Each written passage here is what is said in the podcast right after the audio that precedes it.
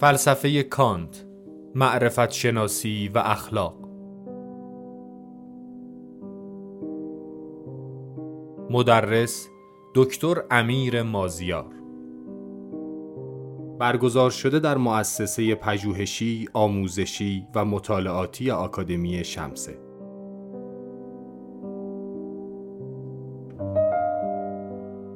امانوئل کانت چهره محوری در فلسفه جدید است. وی تجربه گرایی و عقل گرایی ابتدایی مدرن را در هم آمیخت و تا به امروز بر مابعد و طبیعه، معرفت شناسی، اخلاق، فلسفه سیاسی، زیبایی شناسی و دیگر حوزه ها بسیار تأثیرگذار بوده است. ایده بنیادی فلسفه نقدی کانت به ویژه در نقدهای سگانه وی یعنی نقد عقل محض، نقد عقل عملی و نقد قوه حکم خداینی انسان است. وی استدلال می کند که فاهمه انسان منشأ قوانین عمومی طبیعت است که تشکیل دهنده همه تجربه ماست. و عقل انسان است که قانون اخلاقی را به ما می دهد که این قانون مبنای ما برای باور به خدا، آزادی و جاودانگی است. کانت در فلسفه خود در پی پاسخگویی به سه پرسش اساسی است. نخست اینکه چه چیز را می توان دانست، دوم اینکه چه باید کرد و سوم اینکه چه امید و انتظاری می توان داشت.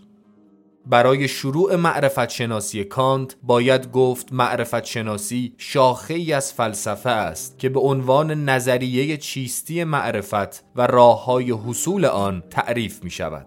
مثلا از کجا و چگونه متوجه می شویم مطلبی درست است و ریشه شناخت ما از کجا می آید. در اصل این مسئله معرفت شناسی مهمترین بخش از فلسفه مدرن بعد از جان لاک به شمار می آید.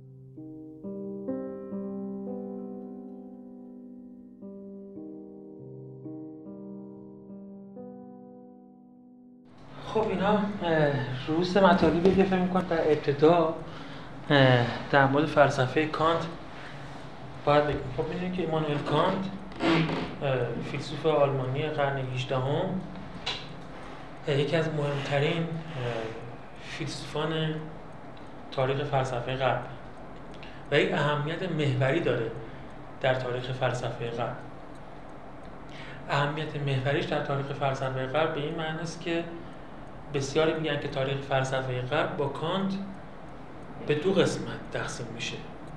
فلسفه غرب پیش از کانت و فلسفه غرب پس از کانت.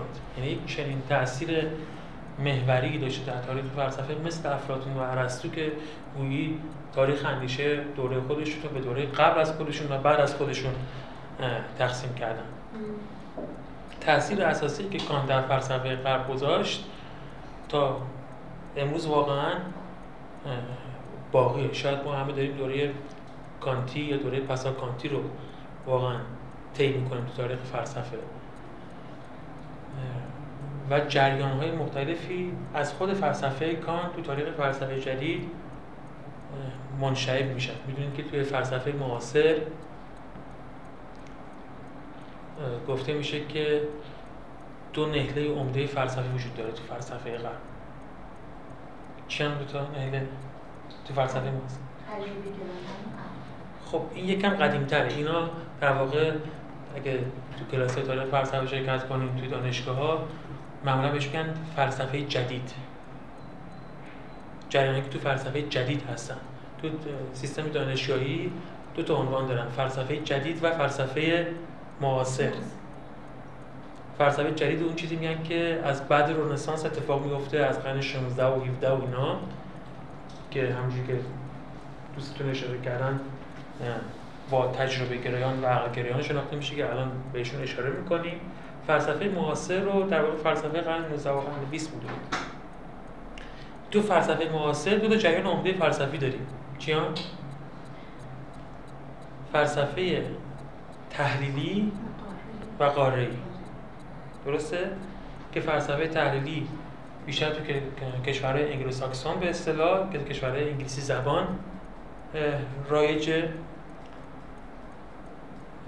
و فلسفه قاره‌ای رو به فلسفه به در کشورهایی که توی بر اروپا هستن یعنی توی آلمان فرانسه ایتالیا تو اینا خیلی رایجه. البته شاید این مرزبندی امروز داره خیلی از بررشته میشه و این دوتا به هم نزدیک میشن. اما همچنان بالاخره این دوتا عنوان مهمن. هر دو جریان عمده فلسفه معاصر یعنی فلسفه تحلیلی و فلسفه واقعی ریشه بسیار جدی در فلسفه کانت دارن و شاید بدون فلسفه کانت نشه فهمید که این دو جریان چجوری در تاریخ فلسفه ایجاد شدن چی می‌خوان و به کجا می‌رسن. چرا چرا کانت اینقدر اهمیت داره تاریخ فلسفه و چه کرده که در واقع این گردش محوری رو این تاثیر اساسی رو تو فلسفه گذاشته؟ اون کاری که توی فلسفه کرده در واقع با یک عنوان فلسفه نقادی که خودش این عنوان گذاشته شناخته میشه.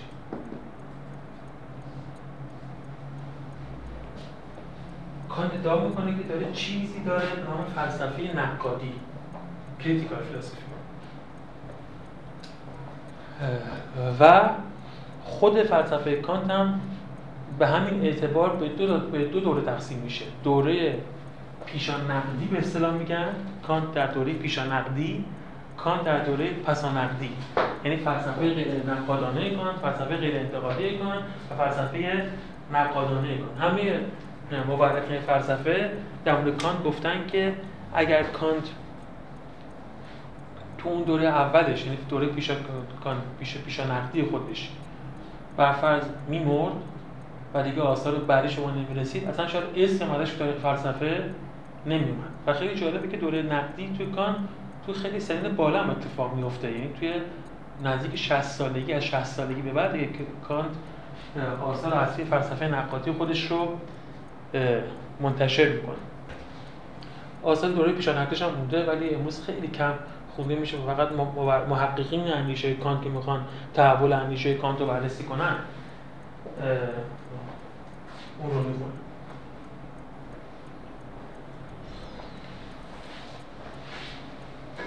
خب این فلسفه نقادی محتواش چیه؟ چرا بهش کار میگه فلسفه نقادی یه توضیح اولیش تبیین اولیش که چرا اسمش از این فلسفه نقادی به این خاطره که اساسا با سه تا کتاب کانت سه تا کتاب اصلی کانت مرتبطه که هر سه عنوان نقد رو بر پیشانی خودشون دارن چی اونا؟ خب.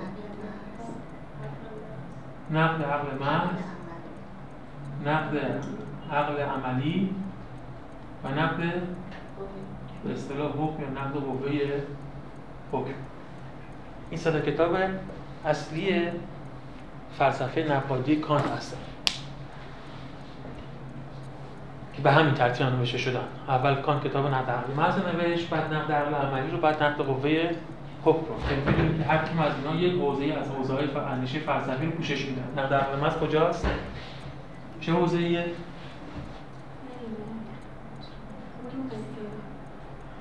این یعنی چی؟ خب. دیگه؟ نقد عملی؟ اخلاق. نقد قوه حکم هنر. به اصطلاح اون چیزی که میگیم زیبایی شناسی زیبا شناسی و هنر. البته یه چیز دیگه به نام قایت شناسی هم تو این کتاب هست که تو خیلی کم بهش توجه میشه. شناسی هر چیزی. یک عنوانی هست که در واقع هیچ وقت این, مر... این قایت شناسی در طب... طبقه بندی علوم عنوان حوزه خاصی از معرفت نبوده. چیزی که خود کان ایجاد کرده.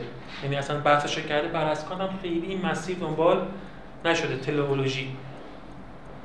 تئولوژی؟ نه ها. تئولوژی یعنی چی؟ تئولوژی. الهیات. الهیات. ها؟ تئو از چی میاد؟ گاد. تئوس دیگه درسته؟ تئولوژی.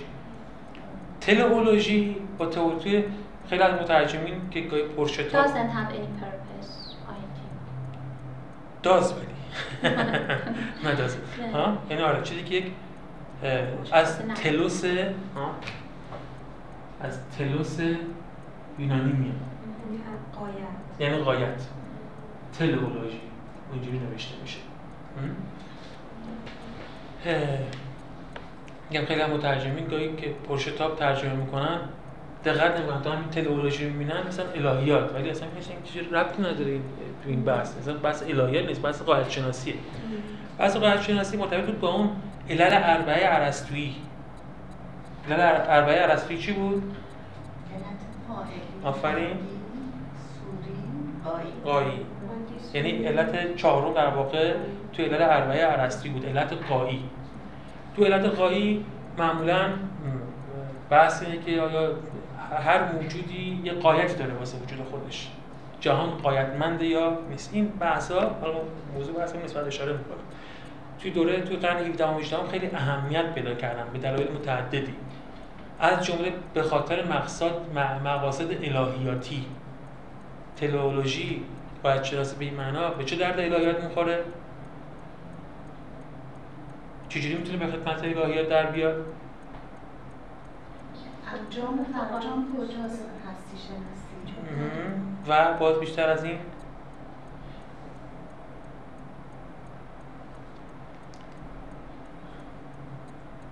هدف در مورد هدف صحبت آها. که فوکو هم بهش اشاره کرده. فوکو رو الان بذاریم کنار. ها هدف هدف یعنی چی؟ هدف نهایی. هدف نهایی؟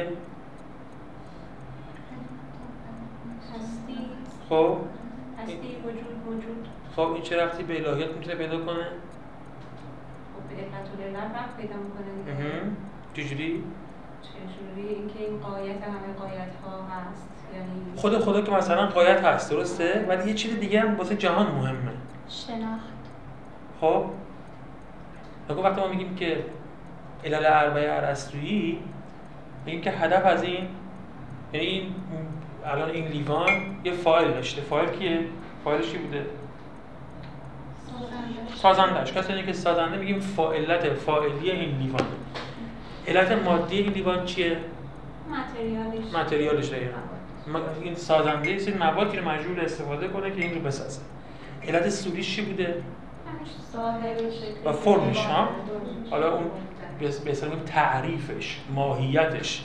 یه فاعلی داریم موادی هم داره و یه دستورالعمل کاری هم یه نقشه هم یه تعریفی هم واسه اون چیزی کاری که می‌خواد بکنه داشته باشه. اونم باید باشه دیگه؟ این این علل و ارسطو اینجوری به دست آورد دیگه. معقول کارش. ها؟ گفت که الان یه لیوان هست. اگه این می‌خواد ساخته بشه باید چه چیزهایی باشن؟ یه کسی باید باشه که این رو بسازه. یه موادی باید باشه که این ازش ساخته بشه. یه شکلی باید باشه یه تعریف و ماهیتی باید باشه که این مواد رو این فاعل به اون شکل در بیاره. اما یه چیز دیگه هم می‌خواد. اون چیز چیه؟ یه هدف و باید واسه این کارش مترتب باشه این واسه چی داره اینو می‌سازه؟ درسته؟ بعد ارسطو تو فلسفه پیچیده ارسطو خیلی هم جالب توضیح میده که این علت اصلا بی, ارتباط با هم هم نمی‌تونن باشن. اون وقتی یه چیزی میگیم که به چه درد می‌خوره فرمش حتما یک رابطی با اون قایتش باید داشته باشه. هر فاعلی هم هر قایتی رو متحقق نمی‌تونه بکنه. هر ماده به درد هر فرم و قایتی نمی‌خوره ها. بعدا ارسطو بین اینها رابطه برقرار. من اجازه ببخشید. اینجا من یه چیزی می‌خوام بپرسم. این رو خب راجع به فرم و محتوا صحبت نمی‌کنه دیگه ولی اگه بخوام مثلا این رو مقایسه بکنیم با فرم و محتوا. چی رو می‌تونیم به عنوان محتوا در نظر بگیریم اینجا؟ اگه واقعا می‌خوای به مسابقه فرم محتوا در نظر بگیری میگم اون با فرم محتوا دقیقا تطبیق نمی‌کنه همونجوری بله، گفتیم. بله. اگه اگه بخوام روی تابلو نقاشی بگیم که مادهش چیه مادهش رنگه. مادهش بوم نقاشیه. درسته. صورتش اون فرم تابلو بودن یا نقشیه که می‌گیره است. از این جهت با فرم محتوا فرق اونجا میگیم که ماده محت... تو محتوا میگیم که معنایی که مثلا یه اثر می‌خواد داشته باشه. درسته؟ محتوای همین. اگه تابلوی نقاشی مثلا فرض کنید تابلو یه اسب یه نقاشی اسب باشه. درسته؟ اون کسایی که اینو با محتوا یعنی ماده صورت معنای محتوا و فرم می‌گیرن. محتوای نقاشی یه تصویر اسب این میشه محتوای نقاشی. فرمش اون سبکیه اون شکلیه که برای کشیدن این اسب انتخاب کرده. حالا رئالیستیک می‌کشه غیر رئالیستیک می‌کشه بیستی می‌کشه امپرسیونیستی می‌کشه درست اینا همه تو فرم معنا پیدا می‌کنه. تو محتوا اینا همش یه اسبه. ولی تو ماده و صورت ارسطویی وقتی می‌خوام بگم ماده این تابلو چی بوده؟ که. متریالش رو صحبت می‌کنم. مثلا میگن که این رنگ روغنه. درسته؟ میگن اون آبرنگ. اینا مادهشن. فرمش اون اسبیه که کشیده شده. دقیقا با هم تطبیق نمی‌کنه. درسته؟ ولی خب خیلی اینا رو به جای هم دیگه استفاده می‌کنه. خب داشتیم تو پرانتزمون بودیم هنوز. درسته؟ گفتیم این قایت شناسی. تو قایت شناسی صحبت می‌کنه که این شیء به چه قایتی استفاده میشه یا قایتش چیه؟ این پرسش رو به نحو کلام یعنی این چهار تا پرسش رو به نحو کلام میشه در مورد جهان کرد. فاعل جهان کیه؟ ماده جهان چیه؟ فرم و تعریف جهان چیه؟ و قایت جهان چیه؟ جهان قایت داره یا قایت نداره؟ قایت داشتن جهان یعنی که این مجموعه هستی داره به یک سرمنزل خاصی میره. و برای اینکه این جهان به یک سرمنزل خاصی به ما فکر کنیم که قایتمنده باید یک نظام رو در این جهان ببینیم دیگه. اگه نظامی نداشته باشه این جهان کسی فکر نمی‌کنه که این جهان قایتمنده این شبیه کدوم دلیل توی الهیات تو تئولوژی؟ نه. برهان برهان های وجود خدا رو بگیم برهان وجودی خب. خب؟ شاید ندونیم ولی این تقسیم بندی که اصلا از ادله وجود خدا می‌کنیم این هم اولین بار کانت انجام بوده نه. یه بخش مهمی از همین کتاب نقد عقل محض که تاریخ ساز شده. همون بخشی که کانت به تئولوژی می‌پردازه که بهش می‌رسیم و تو اون ادله وجود خدا رو برای اولین بار طبقه بندی می‌کنه. میگه دلایل اونتولوژیک اونتولوژی آره از این واژه اون میاد. یعنی چی. آره واژه یونانیه. یعنی تو توی یونانی یعنی موجود وجود یعنی بهش میگیم دلایل وجود شناختی. حالا توضیحش احتمالا اونجایی که رسیدیم میدیم. دلایل کاسمولوژیکال شناسی کاسموس. درسته؟ کاسموس. میگیم دلایل جهان شناختی. و دلایل تلئولوژیکال کلمات یعنی؟ یعنی دلایل؟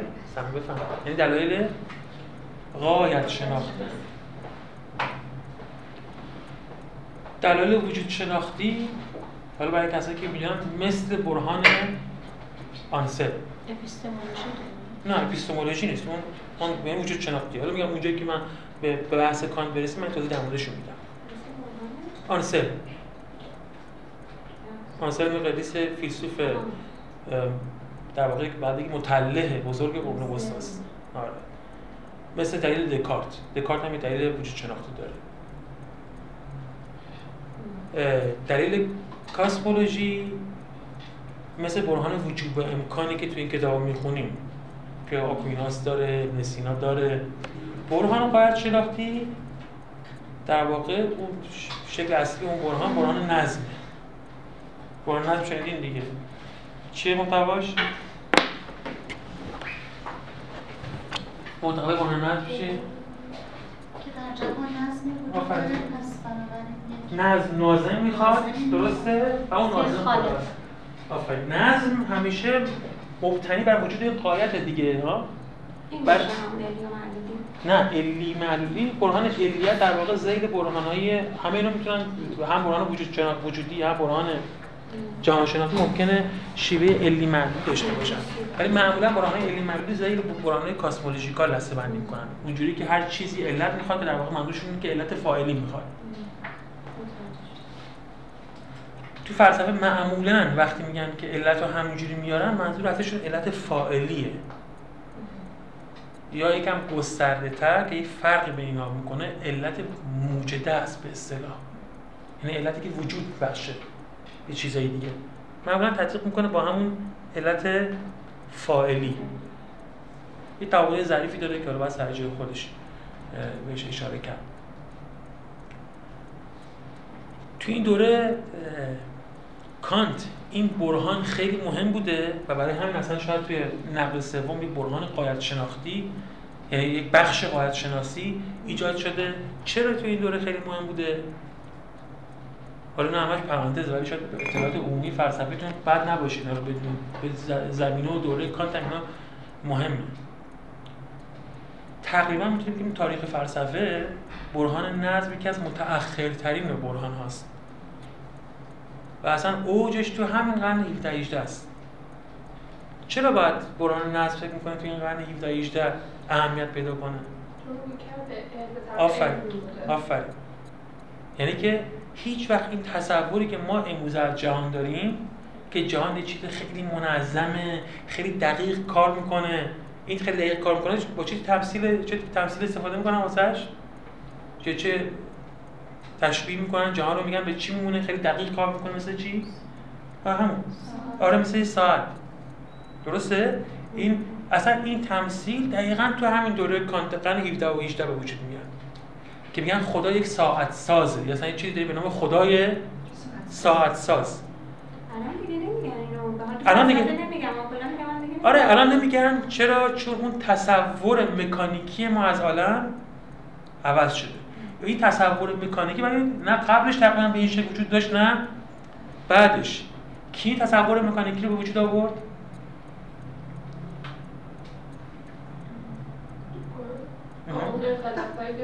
بگین بگین آره. اسمشون آره یکیشون کوپرنیک یکی دیگه شون گالیله کپلر و یکی از همه مهمتر نیوتن.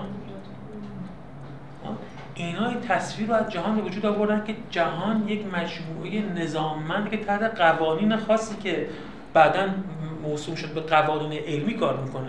تا قبل از اون بشر تص... اصلا چنین تصویر از جهان نداشت. و این مهمه برای فهم فلسفه کان چون همه میگن که این عبارت خیلی مشهور. کانت خیلی به نیوتن توجه داشت. و یه جمله خیلی معروفی در مورد کانت اینه که میگن زانوان کانت در برابر فلسفه در, برابر فیزیک نیوتنی لرزید. می‌دونی که این علم جدید که قهرماناش همینایی که گفتی یعنی کپلر گالیله کوپرنیک و نیوتن اینا وقتی وارد جهان جدید شدن اصلا تصویر بشر رو از عالم تغییر دادن. یک انقلابی در فکر و زمین بشر ایجاد کردن که اصلا بشر قدیم رو از بشر جدید واقعا میشه گفت جدا می‌کنه. و این دوره قرن 17 و 18 دوره اصلی تسلط این هاست. دارن جهان شناسی خودشون عرضه می‌کنن و کانت کاملا تحت تاثیر نیوتن الان وقتی باز به بخش نقل عقل محض برسیم تاثیر کانت رو توش مشخصه و میگیم که چجوری تاثیر نیوتن و میگیم که چجوری تاثیر گذاشته.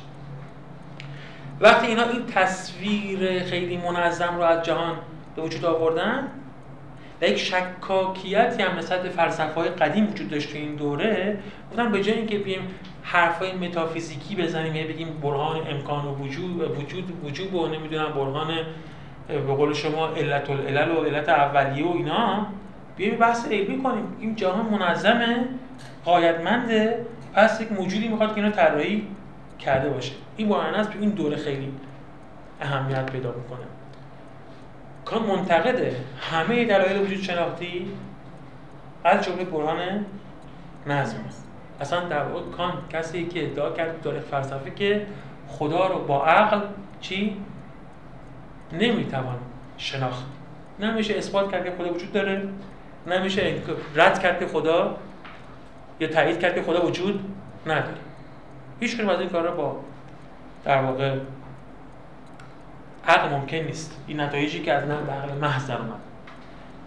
ما بهش می‌رسیم.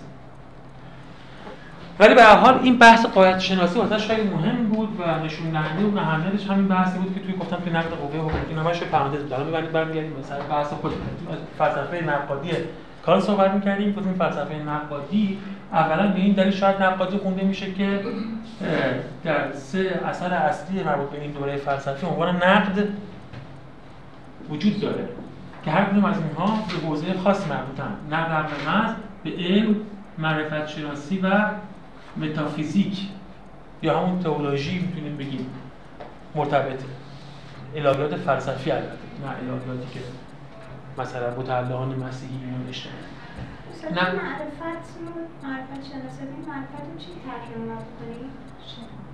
می‌دونم. نه انگلیسیش رو چی میگی؟ نالج آه نالج. نالج بله.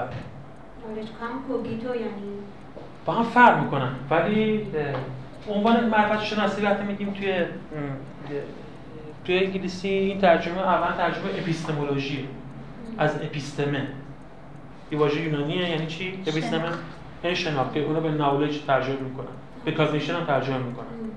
ترجمه اصلیش ولی knowledge تو دوره جدیدتر تو قرن بیستم دیگه epistemology. گاهی میگن گاهی چیز دیگه میگن. میگن که theory of knowledge خیلی وقتی مثلا مثلا فرهنگ فلسفی که جدیدن انتشارات حکمت چاپ کرد نگاه می‌کنیم مثلا معرفت سرپس مثلا تعریف جدایی داره. اپیستمولوژی تعریف جدا... نالج مثلا تعریف جدایی داره. اپیستمولوژی تعریف نکته وقتی. میگیم معرفت. یه تقسیم بندی داریم که یعنی خود معرفت انواع اقسام داره خیلی تقسیم بندی متعددی در موردش میشه. ولی گاهی میگن که این معرفت رو یه وقت معنای عام ما استعمال می‌کنیم. یه وقت یه معنای محدودی ازش مراد می‌کنیم به معنای علم. علم رو با معرفت گاهی فرق می‌ذارن وقتی اینجوری فرق می‌ذارن منظور از علم میگن منظور ما از علم science ه. science یعنی چی؟ knowledge ولی میگن یه فرقی باید بین اینا بذاریم. چه فرقی اون یعنی گاهی فرق توی زبان استفاده میشه. science مربوط میشه به اون حیطه از معرفت که اون حیطه از معرفت که به علوم تجربی می‌پردازه. مثل فیزیک شیمی زیست شناسی زمین شناسی اینا science ان. ولی معرفت مثلا فلسفه به معنی science نیست. اخلاق شاید science نیست. ولی knowledge. تو مجموعه کلی معرفت. یه چیز موارد مهمی رو گاهی می‌ذارن که تو بعد از باید توجه کنید. بقیه تقسیم بندیش مگر اینکه کسی بخواد استفاده تخصصی خاصی بکنه خیلی بین شما میگین دانش. حالا تو فارسی گاهی همون ساینس رو می‌ذارن دانش یا علم اگه اینجوری باشه بعد ببینیم که منظورشون چنین چیزی بوده. وگرنه عملا اینا خیلی با هم فرق بگیم چی رو؟ بگیم آره اون شاخه از معرفت که بهش میگی معرفت شناسی که کل داهیتای دانش بشر رو ازش پرسش می‌کنه می‌خواد بدونه چه جوریه معنیدهاش چی هستن. به نولش با ثابت به نحو کلی سر و کار داره و گفته میشه اپیستمولوژی یا تئوری اف نولج نقد عقل من گفتم مرتبط با این تقریبا سه حوزه است. محورش بحث بحث معرفت شناسیه حالا اینجا باز دوباره معرفت شناسی توضیح میدم. نقد عقل عملی اخلاق فلسفه اخلاقه و نقد قوه و با زیبایی شناسی و هنر رو اون چیزی که اسمش گذاشته بود کان قایت شناسی مرتبطه. اما این فقط ظاهر قضیه است. یعنی فقط به خاطر اینکه اسم اینا توشون تو عنوان کتاب نقد اومده به این فلسفه نقادی نمیگن. قضیه اینه که کان در واقع عنوان نقد رو تو اینها آورده تا اتفاقا به فلسفه نقادی خودش اشاره کنه نه بالعکس ها؟ یعنی که به خاطر اینکه اینا نقد هستن عنوان این فلسفه نقادی نشده. اینا عنوان نقد در خودشون گرفتن چون کانت توشون ادعا کرده که از یک فلسفه جدیدی به نام فلسفه نقادی داره صحبت می‌کنه. محتوای این فلسفه نقادی چیه رو باید اینجا و توی فلسفه اصطلاحی کانت توضیح بدیم کانت ادعا می‌کنه که فلسفه پیش خودش غیر نقادانه بوده. فلسفه تا قبل از کانت غیر نقادانه بوده. عنوانی که برای این فلسفه غیر نقادانه می‌ذاره چیه؟ اگه شما به یک کسی که تفکرش نقادانه نیست بهش چی میگی؟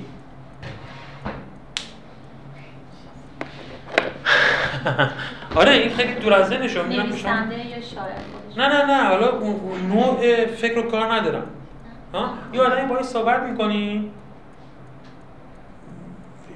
میگین که این آدم یه کسی بیطرفه خب؟ نقادانه من ها این خیلی خوب شد که گفتین منظور از نقادانه اینجا یه کسی که پی چیزی رو می‌زنه نیست. معایب یه چیزی رو آشکار می‌کنه اصلا نیست. دقیقا سنجشگرانه اندیشیدنه. سنجشگر بودن یعنی یه چیزی که یه حرفی که می‌زنه حساب کتاب کرده بالا پایین کرده. یعنی این معنی که فلسفه نقادی متواشی اینا توی اون این عنوان نقد این معنا رو میده. به معنای کسی که عیوب یه چیزی رو آشکار می‌کنه نیست. حالا فر- فرض کن که شما پیش یه آدمی میشینین ها؟ درسته؟ یا پیش آدم دیگه هم میشینین مثلا در مورد دین صحبت می‌کنیم. ببینید دین چیه؟ مثلا دین چرا خوبه؟ دین چرا بدش مثلا دین رو قبول داریم اینا و برای شما صحبت می‌کنه. شما میگین که آها معلومه که فکر کرده اندیشیده ایوار دیده می‌دونه پرسش ها کجان. بعد چی جواب بده؟ یه نفر دیگه میگه خب از دین صحبت کن. اینم یه جور دیگه براتون صحبت می‌کنه ولی فکر می‌کنه تفکرش غیر نقادانه است. یعنی روی تعصب و تقلید و چی؟ بررسی نکرد. نکرده یه چیزایی رو همینجوری داره میگه. به اون بگید چه آدمیه این؟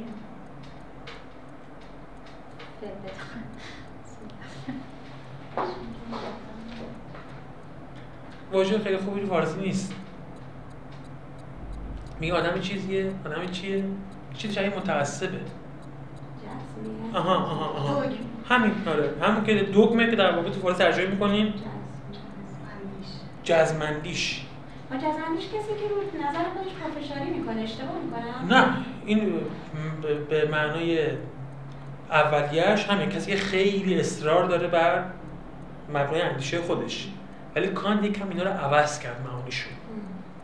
ولی کانت اینو می‌گفت. گفت همه فلسفه پیش از من فلسفه غیر نقادانه بود یعنی فلسفه به اصطلاح خودش دوگماتیک بود.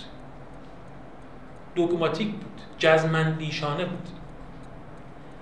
گفت من برای اولین بار می‌خوام فلسفه رو از جزمندیشی خارج کنم. باز جمله خیلی معروف دیگه هست در مورد فلسفه کانت که شبیه همون جمله که گفتم میگن که کانت زانوانش در برابر نیوتن لرزید. تاثیر پذیری کانت از یه نفر دیگه نشون میده. یه فیلسوف مهم دیگه تو تاریخ فلسفه و به همین دوگماتیسم ربط اون جمله چیه؟ کانت گفته یه نفر خود کانت گفته اینو گفته یک نفر من رو از خواب جزمیت بیدار کرد. آفرین؟ میگن و حرف خود کانت میگه هیوم من رو از خواب جزمیت بیدار کرد. گویی تمام تاریخ فلسفه تو خواب جزمیت ها؟ قرار داشت یک فیلسوف شکاکی به نام هیوم بلند شد که حالا یکم توضیح میدیم که هیوم کی, کی بوده ها؟ و شکای اون باعث شد که هیوم کانت از خواب جزمیت بیدار بشه و فلسفه نقادی خودش رو ترک ببخشید پس این جزمندیشانه که گفتیم یعنی کسی که یعنی نه حالا هنوز توضیح ندیم. این برای اصطلاح خاصه. نکن اینو همیشه توجه داشته باشیم. تو فلسفه با تقسیم بندی هر فیزیک ممکن تقسیم بندی های خاص خودش داشته باشه. خودش. برچسبای خاص خودش داشته باشه. اینا فقط در چارچوب اندیشه اون فیلسوف هستن که معنا میدن. خارج از اونا شاید اصلا این معنی رو نده. مثلا من خیلی شنیدم تو کلاس ها گفته میشه که مثلا میگیم که واقعیت و حقیقت. درسته؟ میگن خب واقعیت که با حقیقت فرق می‌کنه. خب میگم واقعیت با حقیقت چه فرق می‌کنه؟ تو زبان هر واژ... معنای واژه ها اولا همون چیزی که ما تو زبان روزمره به کار می‌بریم. تو زبان روزمره ما ممکنه واقعیت و حقیقت رو کاملا یکی بدونیم. ولی ممکنه فیلسوفی باشه نظریه پردازی باشه آدمی باشه که بگه من وقتی میگم واقعیت منظورم اینه ولی وقتی میگم حقیقت دیگه دقیقا به همین اشاره نمی‌کنم. می‌خوام به یه چیز دیگه ای مثلا اشاره کنم. به اون میگم حقیقت. حالا این ترمینولوژی خاص این فیلسوف واقعیت و حقیقت با هم دو تا هستن. و یعنی هیچ جایی توی عالم ما نداره که واقعیت و حقیقت دو تا هستن. این هم که الان گفتیم ها علم معرفت وقتی ما تو زبان عادی استفاده می‌کنیم ممکنه یه معنی داشته باشن. کسی این آدم جدا نکرده. ولی تو ترمینولوژی خاص یه حوزه علمی خاص یه فیلسوف خاص یه متفکر خاص ممکنه بین علم یا ساینس و نالج با هم فرق بذارن. هر وقت اینا با هم تف- تفاوت دارن اگه واقعا اون تفاوت توی زبان معمول و روزمره نیست بعد با اشاره به کدوم حوزه معرفتی داری میگی با اشاره به کدوم فیلسوف داری میگی جزمیت معنی داره که ما استفاده می‌کنیم. وقتی هیوم کانت میگه جزمیت در واقع یه اصطلاح کرده برای اشاره به یک سری از فلسفه ها و اندیشه های خاص. این دقیقا با اون چیزی که ما میگیم جزمیت مطابقت نمی‌کنه. خیلی حتما بی ربط نمی‌تونه باشه چون الکی که نمی‌تونه واژه رو همینجوری برداره بذاره روی چیز دیگه. الان یک ربطی بین اینها برقرار بوده. ولی که دقیقا چرا گفته اون معنای واژه جزمیت رو به ما نمیده. ما رو متوجه منظور کانت از این واژه یا مراد کانت از این واژه می‌کنه. درسته؟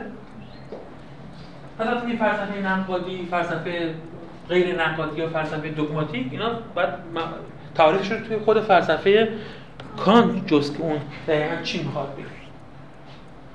خب بود اهمیت کانت بحث ما اینجا بودم اهمیت کانت به خاطر طرح فلسفه نقادی بود. کانت دو دوره فلسفه پیشا نقادی. خود کانت هم فلسفه پیشا نقادی و فلسفه نقادی داشت. فلسفه نقادی کانت هم به طور بارز به این صدا کتاب اصلی کانت که در سرین گفتم اواخر سن در سرین بالا توی کانت در واقع منتشر شدن اونجا آشکار شد ما حالا قراره که به ترتیب بریم سراغ هر کدوم از این حوزه فلسفه. کانت بریم که کانت توی فلسفه ها چی؟ ولی اول لازمه که سرشت فلسفه نقادی رو بیشتر باز کنیم. یعنی از این معرفی کوتاه در بیاییم و برسیم سراغ بحث مهمتر که اصلا فلسفه نقادی چی و چرا مطرح شد و در جوابگویی به چه پرسشی اصلا چه موزلی چه بحرانی توی اندیشه فلسفه نقادی کان مطرح شد؟ چون کانت فکر می‌کرد یک معضلی وجود داره دیگه که فرد یک راه جدیدی رو باز کرد. یک یک بنبستی ما به یک بنبستی رسیده بودیم که نیاز بود که یک طرح جدیدی برای فلسفه ارائه بشه. برای اینکه بفهمیم که در مورد بعد از چه قرار بود لازم بیایم توی پیشه فلسفه کانت.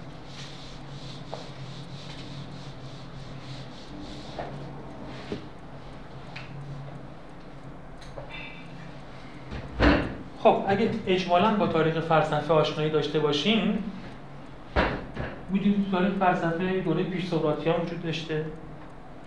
بعد سقراط و افلاطون و ارسطو اومدن و در واقع اون چیزی که ما امروز میگیم فلسفه شکل دادن. خصوصا اون کسی که خیلی تاثیر خیلی بارزی داشت بر فلسفه و شکلی فلسفه بر از خودش ارسطو بود.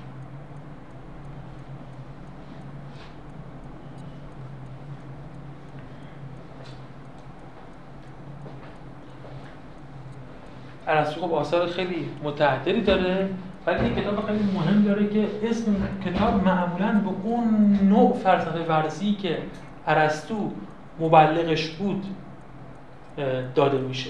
اون اسم کتاب چیه؟ نه. متافیزیک. کتابی داره به نام متافیزیک.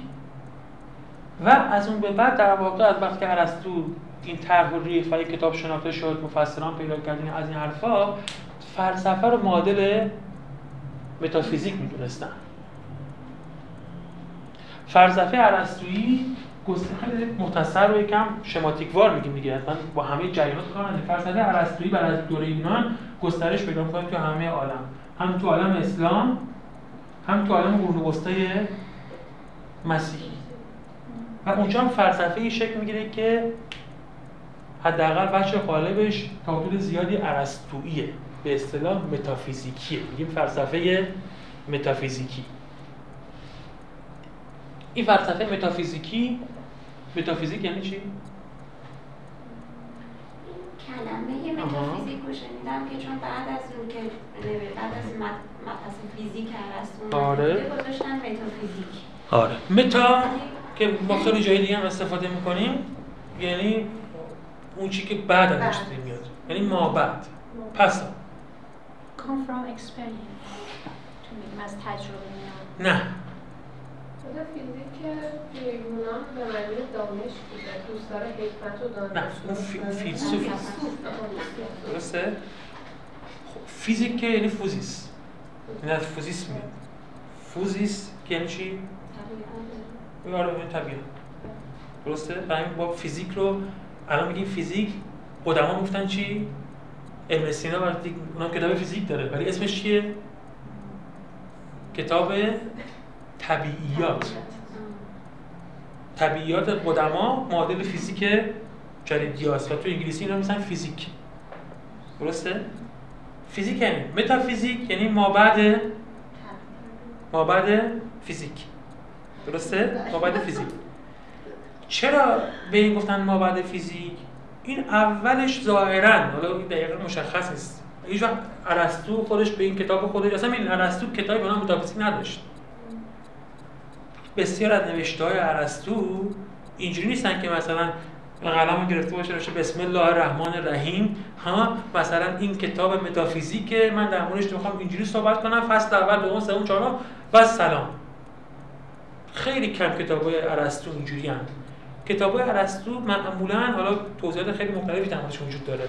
اینا درس گفتارهایی هستن ظاهرا که مثلا اینجا ارسطو نشسته گفته بچه‌ها نوشتن ها. بعد اینا جمع کردن و اینا شبیه هم دیگه است اینا بذاریم توی یک فایل به نام فایل این درس. اونا رو بذاریم توی فایل درس دیگه به نام مثلا طبیعیات. اونا رو بذاریم توی علم النفس خیلی کتاب نیستن به این معنای جدیدی که ما از کتاب می‌فهمیم. و ارسطو خودش تو این متافیزیک وقتی ازش صحبت می‌کنه میگه یک دانشی هست به نام سوفیا حکمت. یک علم کلی هست. اینجوری صحبت می‌کنه. هیچ هم عنوان ما بعد طبیعت اون همون شاعره نبوده. صوفیانه. همون اولین شاعره نبوده صوفیا چی نبوده؟ شاعره که باهاش در ارتباط بوده. نه. اون اصلا ارسطو نبود. اون سقراط بود. اون آپولو معبد داره. معبد دلفی بود. چی رو؟ آره دیگه صوفیا حکمت من صوفیا که میگیم حکمته البته باز اینجا از همون بحثای مثل معرفت دانشه. یعنی صوفیا میشه دانش ترجمه کرد میشه نالش ترجمه کرد میشه حکمت هم ترجمه یعنی کرد. حکمت اینجا به معنای نیستش که یه ویژگی الهی هم درش وجود داره. نه حتما اصلا بحث یعنی الهی نیست. ولی باز اینا دقیقا شبیه همون حرف هست یعنی. حکمت میشه معادل معرفت هم به معادل دانش هم به کار. معادل خردمندی هم به کار. ممکنه که مثلا وقتی ابن عربی میگه من از حکمت صحبت می‌کنم بین حکمت و معرفت معمول یه تفاوتی بذاره بگی وقتی من از حکمت صحبت می‌کنم از این حرفایی که تو جهان می‌زنن نمی‌زنم فیزیکس از فیزیک صحبت نمی‌کنم از هندسه صحبت نمی‌کنم حکمت یه دانشیه که مثلا من خدا گرفتم اگه ابن عربی اینو گفته باشه بگیم حکمت در قاموس اصطلاح شناسی ابن عربی یعنی این. چرا میگین حکمت اینجا؟ چرا میگیم حکمت؟ چون خود ارسطو ها وقتی صوفیا رو اونجا معنا می‌کنه میگه این همتراز بقیه دانش ها نیست. این دانشی که به اصطلاح خودش به نخستین علت ها مثلا می‌پردازه. به مبادی نخستین به اصطلاح می‌پردازه. و اینا بقیه دانش ها جدا می‌کنه. ما مجبوریم که اینو یه اسمی واسش جداگانه با اونا بذاریم. و همین ترجمه می‌کنه اینو حکمت. خود ارسطو اینجوری می‌گفت. توی این که توی متافیزیک باز کنیم. بعدی ها که ظاهرا حالا داستانی داره کتاب ارسطو چجوری گم شد و چجوری پیدا شد کتاب ارسطو گم شد. خیلی ماجرای دا- کتاب ارسطو جالبه. یعنی ارسطو مال قرن چهارم بیش از میلاد چهارم پنجم بیش از میلاد. تو چهارم بیش از میلاد تا قرن در واقع نخست میلادی. هر وقت از ارسطو صحبت می‌کنم و از کتابای ارسطو هیچ وقت به این کتابایی که ما الان می‌شناسیم اشاره نمی‌کنم. میگن که ارسطو مثلا یک رساله داشت یک محاوره داشت در مورد فلان یک محاوره داشت در مورد فلان. میگن که کتاب ارسطو بعد از مرگ ارسطو به خاطر اینکه در واقع دچار از از بین نره ها اینا رو زیر زمین خاک. داره این افسانه است بیشتر ولی ظاهرا یک وجه حقیقت هم داره چون واقعا تو منابع تاریخی اینجوری هست. یعنی اشاره به آثار ارسطو پیدا به این آثاری که ما امروزه می‌شناسیم پیدا نمیشه. یعنی اینا رو زیر خاک دفن می‌کنن. و در قرن یک درست یک چند سال چند دهه قبل از آغاز تاریخ میلادی اتفاقی زیر خاک پیدا میشن. کتاب فیزیک متافیزیک علم النفس همین این کتابایی که ما امروزه می‌شناسیم اینا پیدا میشن و از اون تاریخ شروع می‌کنن که این مجموعه رو دسته بندی کردن. و بعدش دسته بندی می‌کردن هم اتفاقی که شما میگید پیش میاد. یعنی کتاب رو دسته بندی می‌کنن که طبیعیات اون که علم النفس این چیه؟ این اسم نداره. یعنی خب این با اینو می‌ذاریم بعد از کتاب طبیعت بهش میگن مابعد الطبیعه ولی سوای این نامگذاری تاریخی مباحثی هم که گمان میره اون بعدیا تو قرون وسطا وقتی می‌گفتن مابعد الطبیعه از این عنوان چیزی رو میفهمیدن که دانشی است که به نحو عمیقتر مبادی طبیعی رو ازش بحث می‌کنه. برای همین این مابعد الطبیعه است یعنی علمیه که این کار عمیقتر میره سراغ طبیعت. ماورا آفرین. ماوراء الطبیعه نیست. یه اشتباه این اشتباه تاریخ فلسفه هم اتفاق افتاده. بعد طبیعی. ها ماوراء الطبیعه وقتی میگیم یعنی چی؟ یعنی که کار طبیعی نیست مثلا بعد اجنه و نیروهای غیبی و الوهیت و خدا اینا همیشه ماورای طبیعت. مابعد طبیعه مادر ماورای طبیعه نیست. تو همین کتاب ارسطو که باز کنید خیلیش در مورد جهان صحبت می‌کنه. در مورد همین ماده و صورت اشیاء مادی صحبت می‌کنه. قوه و فعلی که تو این جهان اتفاق میفته صحبت می‌کنه. هیچ همیشه تو این اصلا یک بخش زیادی از این ماورای طبیعه مصروف شناخت جهان طبیعیه. پس موضوع این علم ماورا طبیعه نیست. البته در بعض از دورهای تاریخ فلسفه این- اشتباه می‌تونیم بگیم اتفاق افتاده بودن. ماورا طبیعه مساوی ماورا طبیعه است. به این متافیزیک به میگیم ماورا طبیعه به خاطر اینکه حالا و تعریف رسمیش تو ارسطو این بود. بحث از موجود به ما و موجود یا وجود؟ فرق نمی‌کنه. وجود ما و وجود یا موجود به ما و وجود حالا مثلا اینکه این چی هست باش کار نداریم. ذهنتون فکر کنم آشفته می‌کنه. مثلا واردش موجود. به ما و موجود. این به ما و عربی یعنی موجود از آن جهت که موجود است. یعنی ذاتش. اینو خودش. حالا اگه لازم شد می‌تونم آخر این با جلسه توضیح بدم که این یعنی چی. می‌خوام خیلی بحث پراکنده نشه. داشتم می‌گفتم اون فلسفه ای که از ارسطو در واقع نشأت می‌گیره میاد تمام قرون وسطا رو میپوشونه فلسفه ارسطوییه که سرش در پیش متافیزیکیه تو اون سعی می‌کنن تو فلسفه متافیزیکی سعی می‌کنن با عقل به این توجه کنیم با عقل جهان رو بشناسن با عقل جهان رو بشناسن یعنی چی؟ منظور از عقل اینجا تا حدودی عقل در برابر چیزی هست که بهش میگیم تجربه. این نه با مشاهده که من الان برم بگم که توی مثلا تو تهران چیه؟ میرم مشاهده می‌کنم میگم چند درخت هست چند تا پرنده هست چند آدم هست چند تا مثلا دیوار هست چند تا ساختمون هست. مشاهده کردم.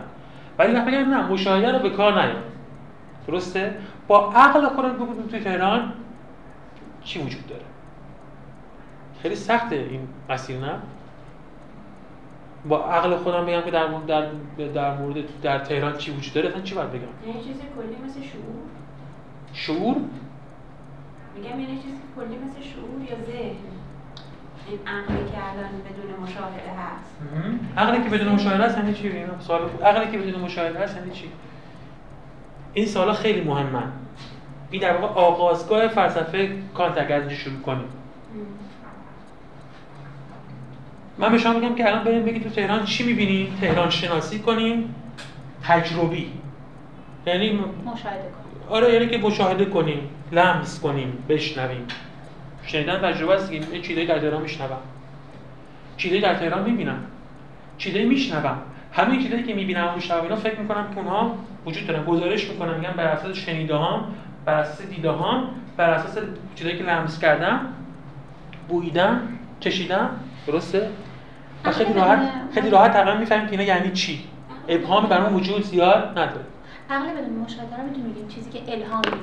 نه اصلا الهام کار فیلسوف نیست اونا کار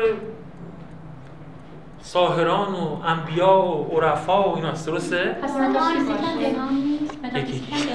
چی؟ متافیزیک نه اصلا متافیزیک الهام نیست متافیزیک دانشه ها؟ من تا وقتی الان میگیم فکر. کردم شاعرایی که مثلا متافیزیک هستن مثل جان دان و اینا یه چیزایی ازش این همون. اون اون اش- در واقع در اون در واقع همون در هم. رفتن در هم رفتن واژه ماورا و طبیعه با ما بد و طبیعه است ببین یک کسی ماورا طبیعی الان استفاده می‌کنیم دیگه. با ماورا و طبیعه ارتباط داره. اون مدیومه. اون نمی‌دونم ملهم از غیبه. اون مثلا شاعر غیبگوه و هر چیز دیگه ای هست. ها؟ اصلا تو قلمرو فلسفه دانش عقلیه. ما با به طور با به اصطلاح میگن طرق متعارف معرفتی سر و کار داریم. نه طرق نامتعارف معرفتی. طرق متعارف معرفتی کدوم هستن؟ اونی که همه ما باید توش شریک باشیم. دیگه اگه یک نفری هست که حالا این به فرض که حالا صحت داشته باشه یا وجود داشته باشه غیبگو یا غیب بینه اون به ما ربطی نداره. ارسطو غیبگو غیب بین نبود. ارسطو اگه کتابشو باز کنیم میگه بیایم با هم فکر کنیم. همینجوری که گفتم این حرف ارسطویی بود دیگه. هیچ الهام غیبی توش بود؟ نه گفت این اگه ساخته باشه با هم فکر کنیم. به نظر من این چهار تا اومد. آیا شما هم نظر دیگه ای دارین؟ می‌تونیم بهش اضافه کنیم. همه فلسفه ارسطو چنین سرشتی داره. کاربرد عقلی. ها؟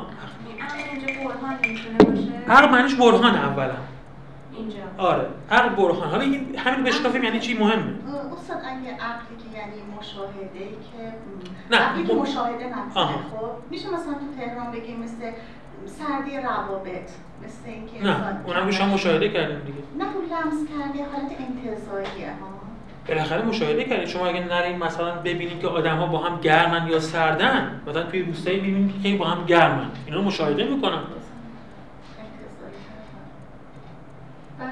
خیلی فکر نکنین که یعنی خیلی فکر بکنین مهمه ولی فکر نکنین که به نتیجه روشنی می‌رسین اگه میرس می‌رسیدین فلسفه کانت وجود. نمیومد اگه می‌رسیدین نزاع تجربه گرایان و عقل گرایان اتفاق نمیافتاد. مهم این خیلی بحث مهمیه که این اینو باید متوجه بشیم. اگه اینو متوجه نشیم فلسفه کانت به دستمون نمیاد که چی بود. ارسطو و ارسطوییان بازم حالا من میگم اینا رو باید یکم ساده سازی کردیم تاریخ فلسفه. اینکه. ارسطو فقط مثلا با عقل صحبت می‌کرد تجربه نمی‌کرد توصیف درستی از ارسطو نیست. ولی این می‌تونه توصیف درستی باشه که هرچی فلسفه ارسطویی اومد جلوتر خیلی دیگه دوگماتیک شد. خیلی دیگه تبدیل شد به فرمول بندی هایی که مثلا که شما کتاب باز می‌کنید میگن که وجود سه معنا داره. یا دو تا شکل داره. اینجوری که شد که تو کتاب فلسفه اسلام می‌بینید تو کتاب فلسفه قرون وسطا می‌بینید اونا ادعا داشتن که فلسفه یک دانش محض عقلانیه. که عقل می‌خواد فقط با اتکا بر نیروی خودش جهان رو بشناسه. این نوع شناخت در مقابل شناخت تجربی قرار می گرفت.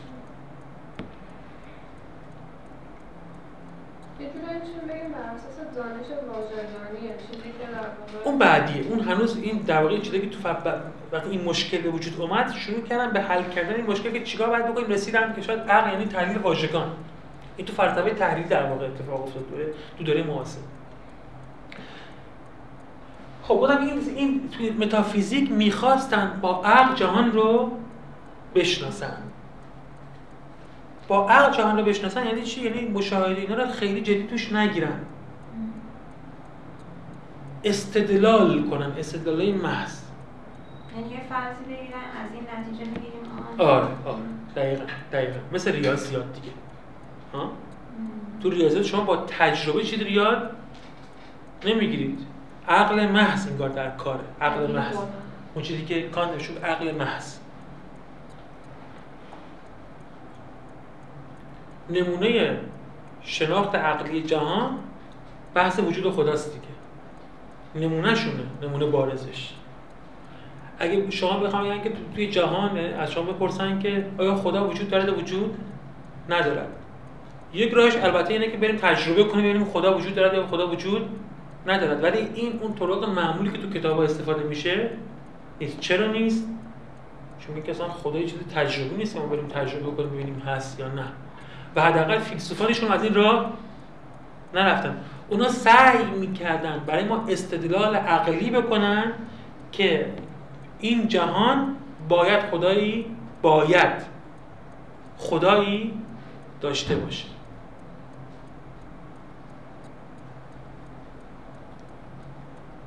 یعنی اینا فکر می‌کردن که عقل رو اگه استفاده کنیم عقل می‌تونه ما رو به شناسایی جدیدی از جهان برسونه.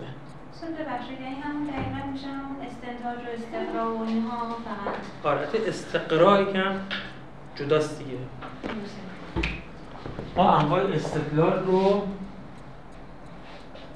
تقسیم می‌کنیم تو منطق میگیم استدلال قیاسی که بهترین نوش برهانه و قیاس و استقرا. یه فرق می‌کنن این دوتا با هم. تو استقرار قیاسی میگن که ما از جزئیات برسیم به کلیات. تو قیاس برعکس شدن از کلیات برسیم به جزئیات. در واقع اون روش مرسوم تو ادعا میشه دانش‌های فلسفی استفاده میشه قیاس برهانیه.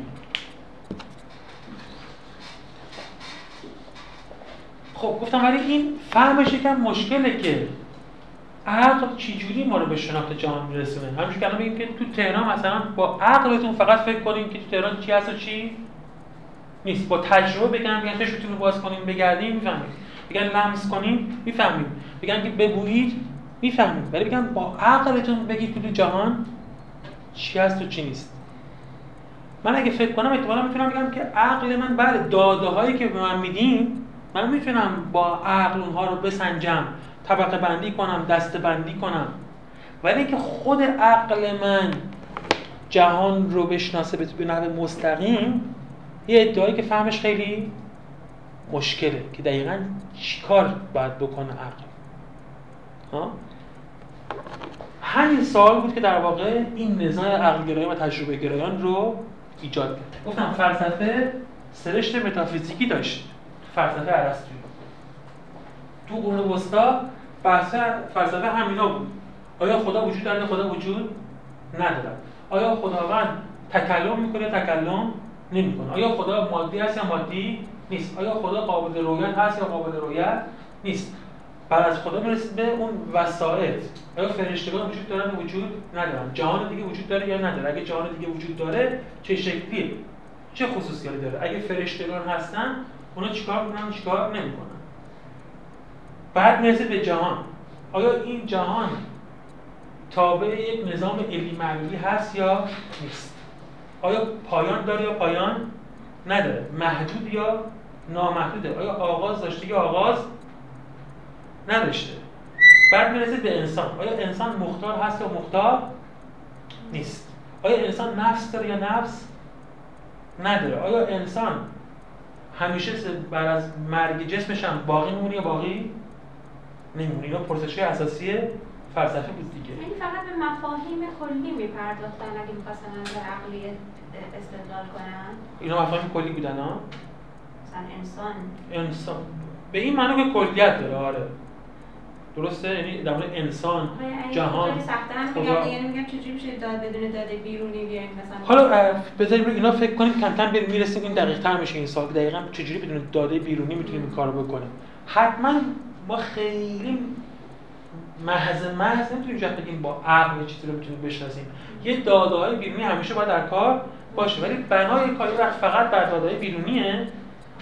یه بنای کار این داده بیرونی نیست. حالا اینو بیشتر توضیح میدم. این فلسفه متافیزیکی گفتم این سوالا رو داشت. در خدا ما وراء طبیعت. آیا چیزی اونجا هست چیزی اونجا نیست فرشته ها غیره. خود جهان و انسان. اختیار جبر آغاز زمانی جهان پایان زمانی جهان. محدودیت مکانی یا عدم محدودیت مکانی جهان. درسته؟ این سوالای خیلی مهمی بود. ولی چی شده بود تو قرون وسطا؟ میگن متافیزیک به بنبست رسیده بود. چرا به بنبست رسیده بود؟ اینکه از بس حرفه مختلف و متعارض و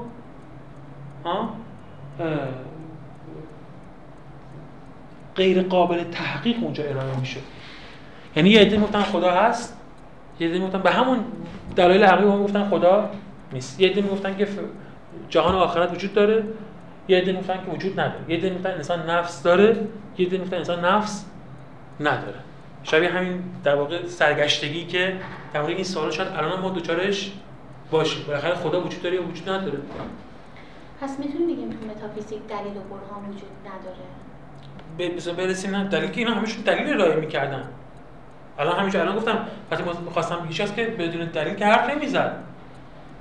وقتی می‌خواستم بگن خدا وجود داره دلیل می آوردن گفتن که چیزی هست یا چیزی نیست؟ مثلا دیگه. الان اصلا چیزی وجود داره چیزی وجود نداره. شما گفتین که بالاخره چیزی وجود داره. بعد از شما می‌پرسن که میپرسیدن که این چیزی که وجود داره یا خودش خودش رو به وجود آورده یا یک کسی اینو به وجود آورده؟ می‌گفتین که مثلا یک کسی اینو به وجود آورده. گفتین کسی که اینو به وجود آورده آیا خودش علتی می‌خواد علتی نمی‌خواد؟ و ما میرسونم به اینکه یک علت اولی باید باشه. این ظاهرا دلیلش بود دیگه. درسته؟ ولی قضیه این بود که هر دلیلی که ارائه می‌شد منتقدانی هم پیدا می‌کرد. یه گفتن که نه اینجا این راهی که شما رفتین غلطه. اون نفس این کلمش درست نیست. اینجا این مقدمه درست نیست. این استنتاج درست نیست. و انگار این دعوای خاتمه پیدا نمی‌کرد. نه اینا می‌تونستن اونا راضی کنن که خدا وجود داره. نه اونا می‌تونستن اینا رو راضی کنن که خدا وجود نداره. هر دوتاشون هم ادعا می‌کردن که دلیل عقلی داریم. اینا می‌گفتن که نفس وجود داره به این دلیل اونا می‌گفتن که نفس وجود نداره به اون دلیل. درسته؟ متافیزیک اینجوری شده بود ورزش تو آخر قرون وسطا. یه آدمایی فکر می‌کردن که با عقل می‌خوان چیزایی رو بشناسن همش هم دلایل عقلی می آوردن ولی این دلایل عقلی هم مخالف داشت هم موافق. و به نتیجه قطعی انگار نمی‌رسید. این باعث شد که در اواخر قرون وسطا یک شکاکیتی پیدا بشه. نسبت به چی؟ نسبت به دانش متافیزیکی. و این شکاکیت نسبت به دانش متافیزیکی اوج گرفت وقتی که چی پیدا شد؟ و چی خیلی قد علم کرد؟ دقیقا ساینس. علم تجربی. گفتن اگه علم اومده کمک انسان کنه پس چرا خودش یه عاملی شده برای وسیله‌ای مثل ساختن مثلا حالا یه چیزایی که خطر آفرینه برای خب اینا که هیچ اینا مال این آخراست. اون موقع که اینا مطرح نبود. ها؟ اون موقع گفتم که متافیزیک به یک بنبستی رسیده بود و یه چیزی پیدا شده به نام علم جدید. و علم جدید خیلی دلربا بود. چرا؟ چرا؟ آره. یعنی در مقابل این شکاکیتی که نسبت به متافیزیک وجود داشت اون می‌تونست خیلی جذابیت داشته باشه. چرا؟ یقینی تر. چرا یقینی تر بود. دقیقا. آفرین. چون اگه توی علم جدید میگیم این وجود دارد نمیگم اینو فرض کن اونو فرض کن اونو فرض کن. به اون دلیل از اونجا برو تو اونجا جوهر اینه ستا که همه واژه ها مبهمن. گفت من اگه میگم وجود دارد این راه مشاهده و تجربه و آزمایششه همون که من فهمیدم تا هم می‌تونی بفهمی. و این سواد و مطالعه مثلا الان که به شما میگن که تو فلسفه بیاین یه حرفی رو مثلا چیکار کنین؟ ببینین درست یا غلطه. الان شما میگی من باید چیکار کنم؟ خب فلسفه است. بعد مثلا برم ارسطو بخونم کانت بخونم ابن سینا بخونم هایدگر بخونم درسته؟ یک بعد همین هم مشکلم. نمی‌فهمیم که چی میگن. این میگه شما بد فهمیدی اون میگه شما درست فهمیدی اون میگه نه. هایدگر در واقع می‌خواست این رو بگه. درسته؟ همیشه فلسفه دچار این ابهامات بوده. ولی میگن که اینا تو فلسفه اینجور حرف می‌زنن. من میگم که این گیاه رو ها اینو اگه مثلا بذارین زیر میکروسکوپ می‌بینین که یه سری موادی تو اینا هستن به نام فرض کنید فیبر. درسته؟ این نه به لازم هست که شما به ارسطو و ابن سینا و کانت و هایدگر اینا رجوع کنین. نه لازمه خیلی برین فکر کنین این استدلال چی می‌خواست تهش بگه. یعنی آقا این چشمتو می‌ذاری اینجا اینو مشاهده می‌کنی. یا نه اینو مثلا می‌ذاری اینجا. این ماده رو میریزی رو این این رنگش بنفش میشه درسته؟ این معنیش اینه که اینجوری هست. خیلی ساده تره دیگه. و دست در دسترس اونا فکر می‌کردن یقینیه. که این همین الان ما نشون داد. و تازه سوای اینکه اینجوری هست خیلی هم به کار میاد. خیلی هم به درد می‌خوره. خب الان ما این گیاهی که شما میفرمایید ما دلیلش رو میاریم. اون موقع چجوری ثابت می‌کردم اون موقع همینجوری دیگه و علم جدید یعنی همین دیگه. نه با توجه به متافیزیک. متافیزیک که به این حوزه این پرداخت. دیگه متافیزیک نه. اینکه متافیزیک متافیزیک گفتن همون سوال اونجوری بود. خدا انسان آیا وجود دارد ندارد نفس وجود دارد یا نه؟ علم هیچ وقت خودش رو مشغول این سوال که نفس وجود دارد یا نه؟ نکرد. گفت این سوال متافیزیکیه. این اصطلاح رو آشنا باشیم باش کان باش کار میگه اصطلاح اینا سوال متافیزیکیه. آیا جهان انتها دارد یا؟ خب من به شما میگم که اینجا منظومه شمسیه این خورشید این وسطشه. ما مثلا داریم میچرخیم دلیل چرخشمون هم اینه. این سوال متافیزیکی آیا جهان از چه ساخته شده است؟ آیا مثلا جهان آخرتی وجود داره یا وجود نداره؟ نه اینا پرسش های متافیزیکیه. این تو علم علم به شما یک ابزار دقیق میده. که از ابزار مبهم اون عقلیات خیلی متفاوته. قبلا هم بشر تجربه می‌کرد. ارسطو خودش یکی از بزرگترین عالمان تجربی بود. شما که ابن سینا اینا همشون با علم تشریح اینا کار می‌کردن. اینا با تجربه بیگانه نبودن. ولی یه فرقی داشت.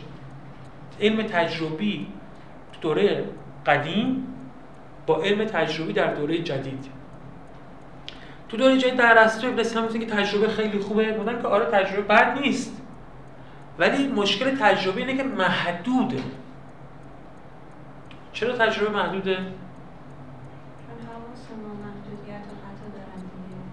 یه دلیل دلیلش اینه. دلیل دیگه چیه؟ این این به خود امکانات خودشون هم این به خود این قوه شناختی برمیگرده مثلا کسی نمی‌دونم برای کسی دیگه انتخاب می‌کنه بر اساس یه نظرگاه خاصی میره سراغ اون دیده و تجربه آزمایش می‌کنه. نه اینا که اینا حرفای دیگه خیلی جدید درسته؟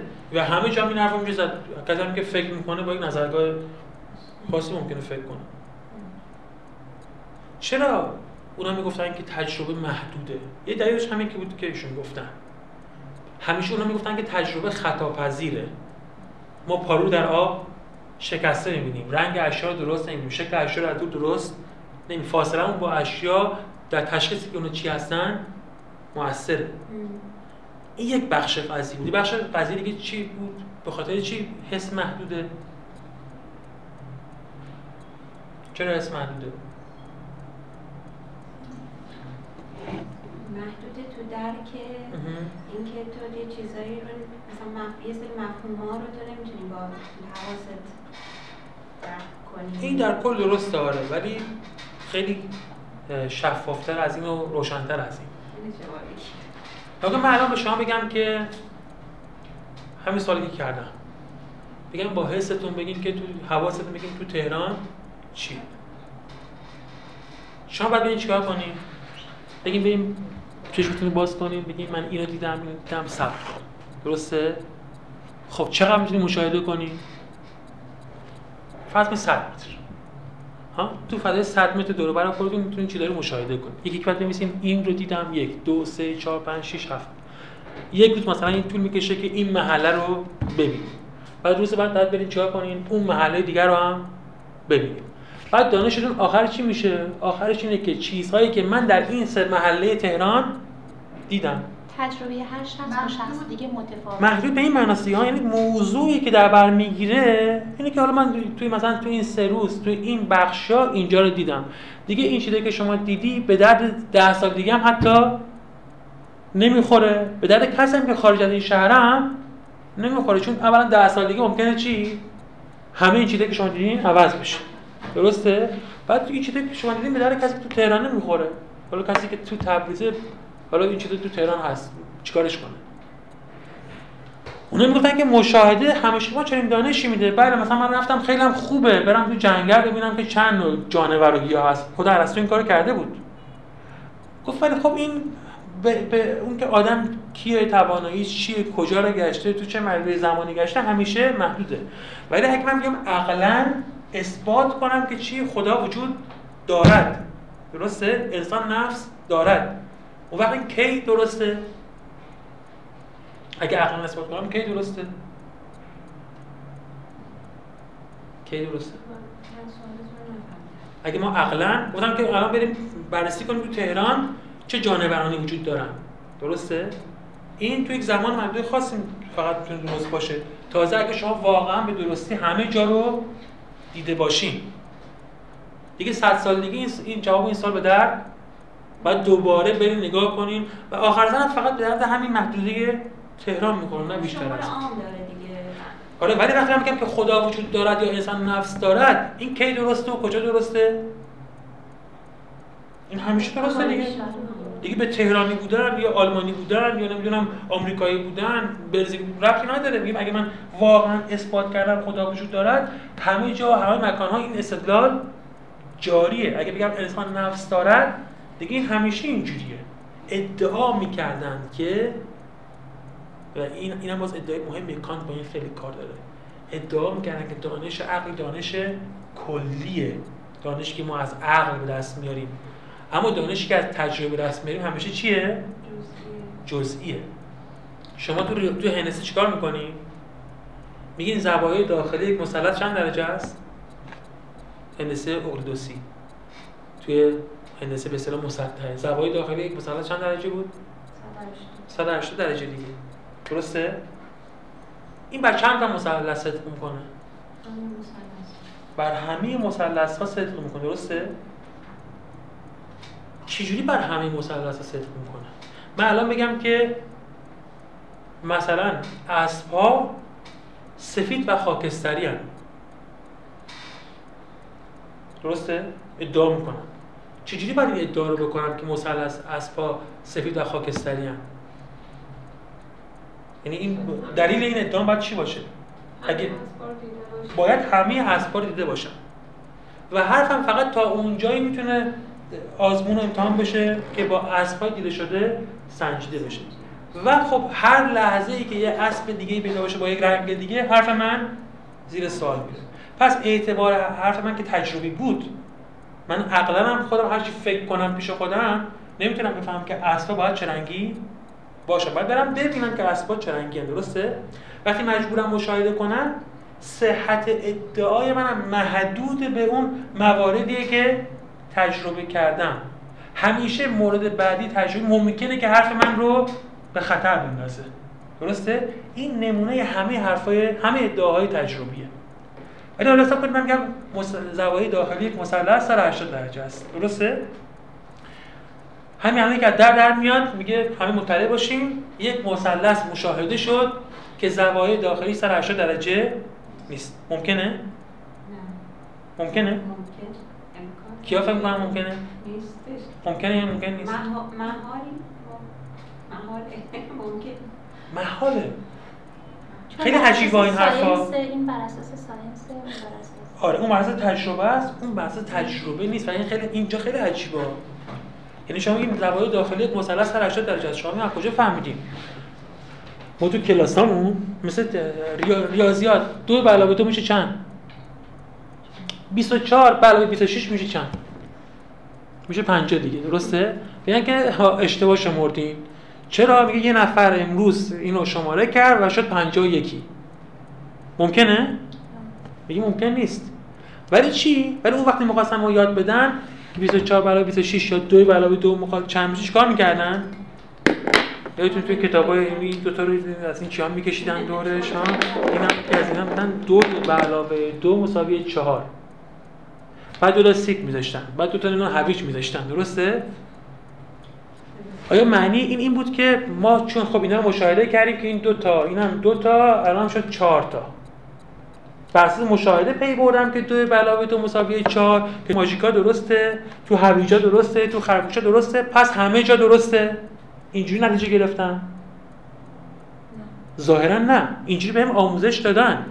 ولی دلیلش این نبود. چون اگه واقعا دلیلش این بود درسته؟ ممکن بودم این در حد مشاهدات من همیشه درست بود. ممکن بود یه کسی دیگه بیرون دو تا مثلا بشقاب دو تا بشقاب دیگه جمع کنه میشه 5 تا بشقاب ولی اگه هر کی حرف وا بزنه ما بهش چیکار می‌کنیم؟ میخندیم. آقا امکان نداره. درسته؟ بهش میگیم امکان نداره. ولی کسی به من بگه که یه اسبی دیدم که قهوه‌ای بود ما می‌تونیم بهش امکان نداره. ما وقت بهش نمی‌تونیم امکان واقعا ممکن اصلا ممکن یه اسب باشه زرد باشه. آبی باشه. به ذهن ما خیلی دور میاد که اسب مثلا بنفش باشه. ولی اگه واقعا یه کسی بگه که یه اسب بنفش دیدم و عکسش رو نشون بده یه امر ممکنیه. ولی اگه کسی بگه آقا یک مثلث رو ما یه جایی اندازه‌گیری دقیق کردیم میشه 182 درجه. شما چرا میگی 180 درجه است؟ ما میگیم چنین چیزی اصلا امکان نداره. 24 26 رو 100 هزار نفرم بشمونم باید همین 50 بشه. هزار نفرم بیان به من بگن که ما شمردیم 51 شدن 51 شد ما قبول نمی‌کنیم. این ممکن نیست. این شیوه عقله. خیلی هم چیز عجیبیه. ما چجوری فهمیدیم؟ ها ما چجوری فهمیدیم که زوایای داخلی یک مثلث مثلث میشه 680 درجه؟ اگه اگه تجربه نکردیم. درسته؟ این مثلث چند درجه است؟ من چه می‌دونم. اما من سوال می‌کنم که چجوری می‌فهمیم؟ بریم از این گونیا ها می‌ذاریم اینجا. درسته؟ میگیم اینجا مثلا بود 60 درجه اینجا بود مثلا 30 درجه یا اینجا مثلا 90 درجه دیگه. ظاهرا باید اندازه بگیرم تا بفهمم. ولی میگن که نه اینجوری نیست. زوایای داخلی یک مثلث همیشه این غیر دقت کنید همیشه برای میگن باید 180 درجه باشد. اگه یک مثلثی بود که 180 درجه نیست این مثلث نیست. شما قطع و یقین بدونید که مثلث نیست چیز دیگه. شما اشتباه فهمیدی. این همیشه یعنی چی؟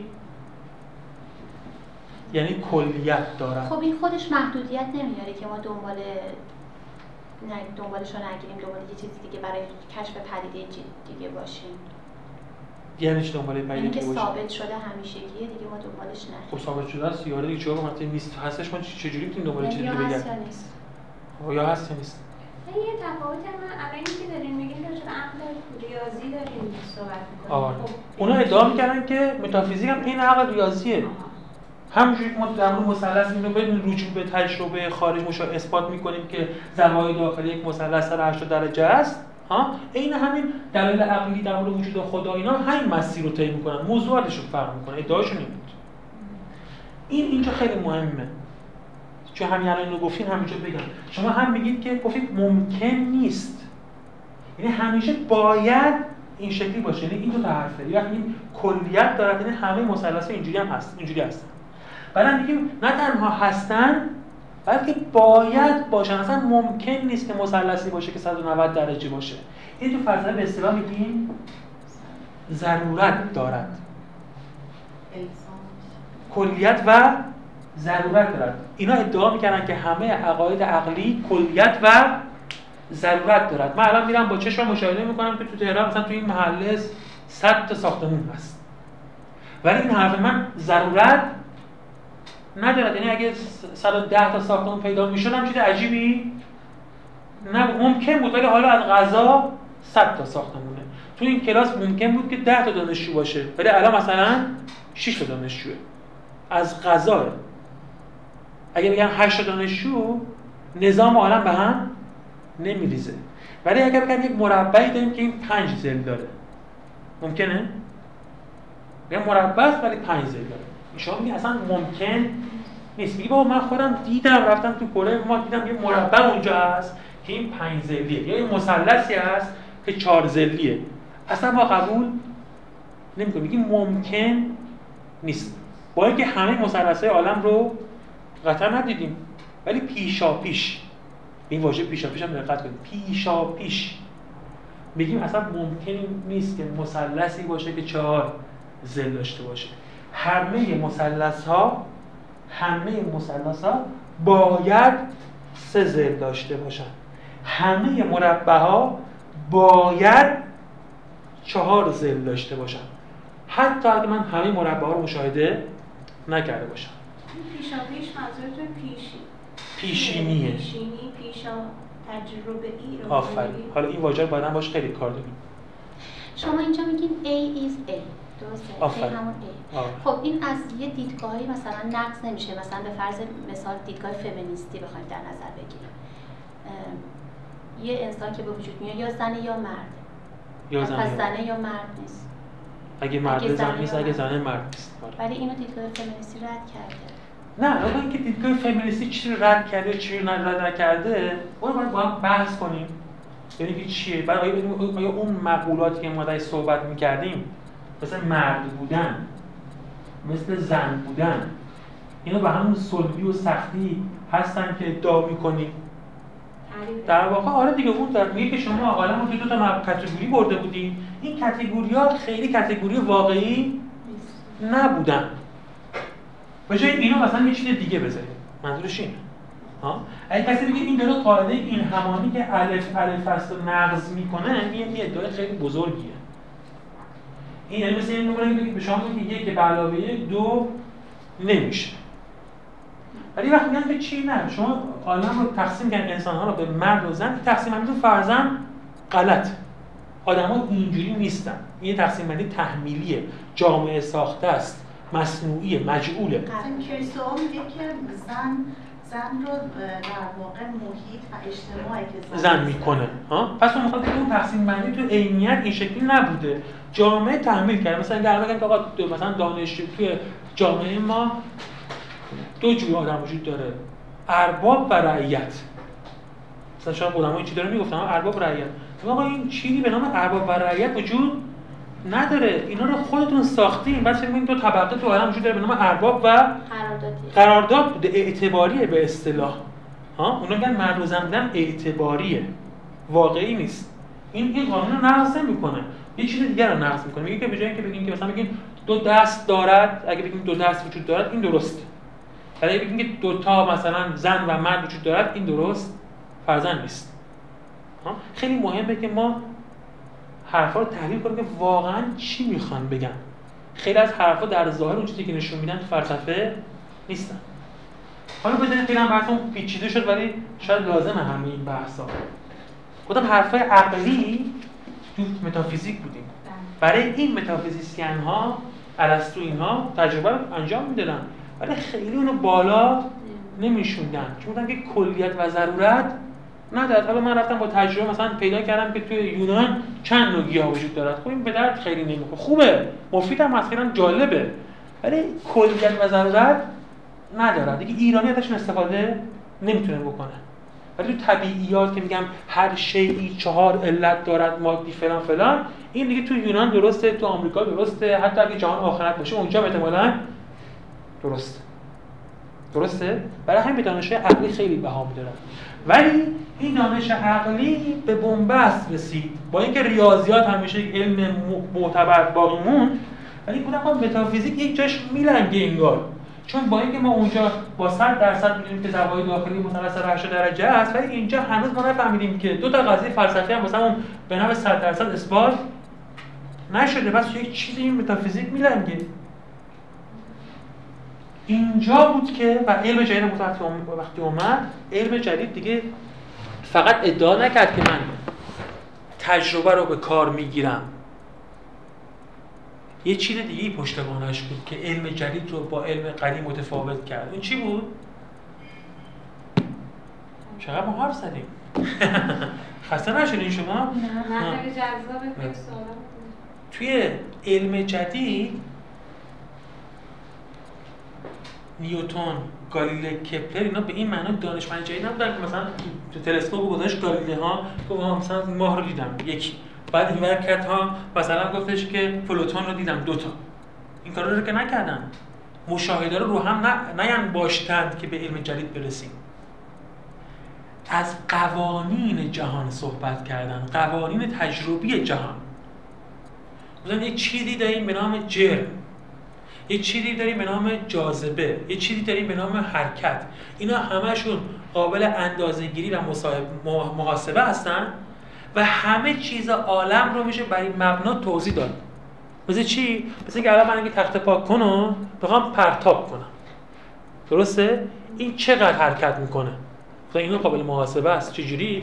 گفت اندازه اگه ارسطو می‌خواست این کارو بکنه میگفتش که خب اینو باید بگم که این تخت پاک کنه خب اینو مثلا فرض کنیم که حسن میاد پرتاب می‌کنه بگیم حسن تخت پاک کن را مثلا دو متر پرتاب می‌کنه بعد میگیم مثلا زینب. میگیم زینب تا هم پرتاب کن. میگیم زینب اینو مثلا دو متر و نیم پرتاب می‌کنن. بعد میگیم مثلا شهرام. شهرام این رو 5 متر پرتاب اینا نمیشه خب یه دانشی بود البته ولی برای ما خیلی فایده نداشت. نیوتن چیکار کرد؟ نیوتن گفتش که در واقع مقدار پرتاب شدن این یه فرمول داره. جرم این به اندازه نیرویی که بهش وارد میشه برای فردا مقاومتی که از طریق هوا برش وارد میشه.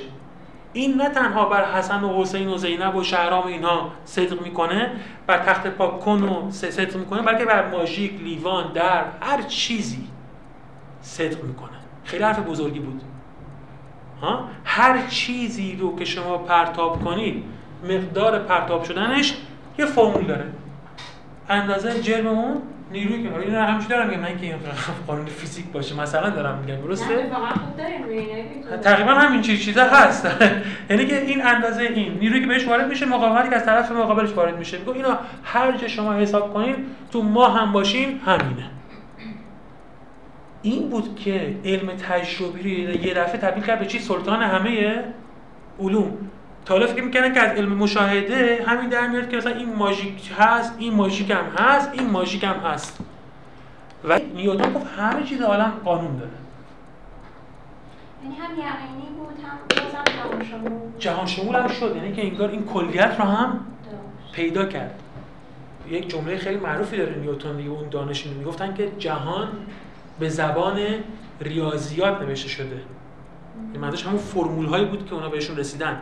یعنی اونا تونستن مشاهدات رو ببرن توی فرمول های ریاضی بنویسن و به یک علم به نام فیزیک برسن. قدما طبیعت طبیعیات داشتن ولی فیزیک اینها نبود. چون فیزیک اینا ادعا داشت که تو قوانین جهان شمول و ریاضیاتی نوشته شده است.